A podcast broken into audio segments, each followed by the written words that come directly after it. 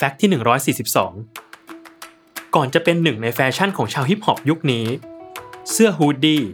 ผลิตขึ้นเป็นครั้งแรกในช่วงปี 1930 โดยบริษัทแชมเปียน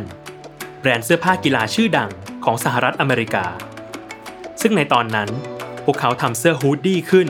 เพื่อเจาะตลาดเหล่ากรรมกรในแถบ upstate New York แต่เมื่อถึงทศวรรษที่ 1970 การปรากฏตัวในภาพยนตร์เรื่อง Rocky ทำให้เสื้อ hoodie เป็นที่นิยมมากขึ้นอย่างมาก กระทั่งกลายเป็นแฟชั่นของชาวฮิปฮอปและเกมเมอร์ในปัจจุบัน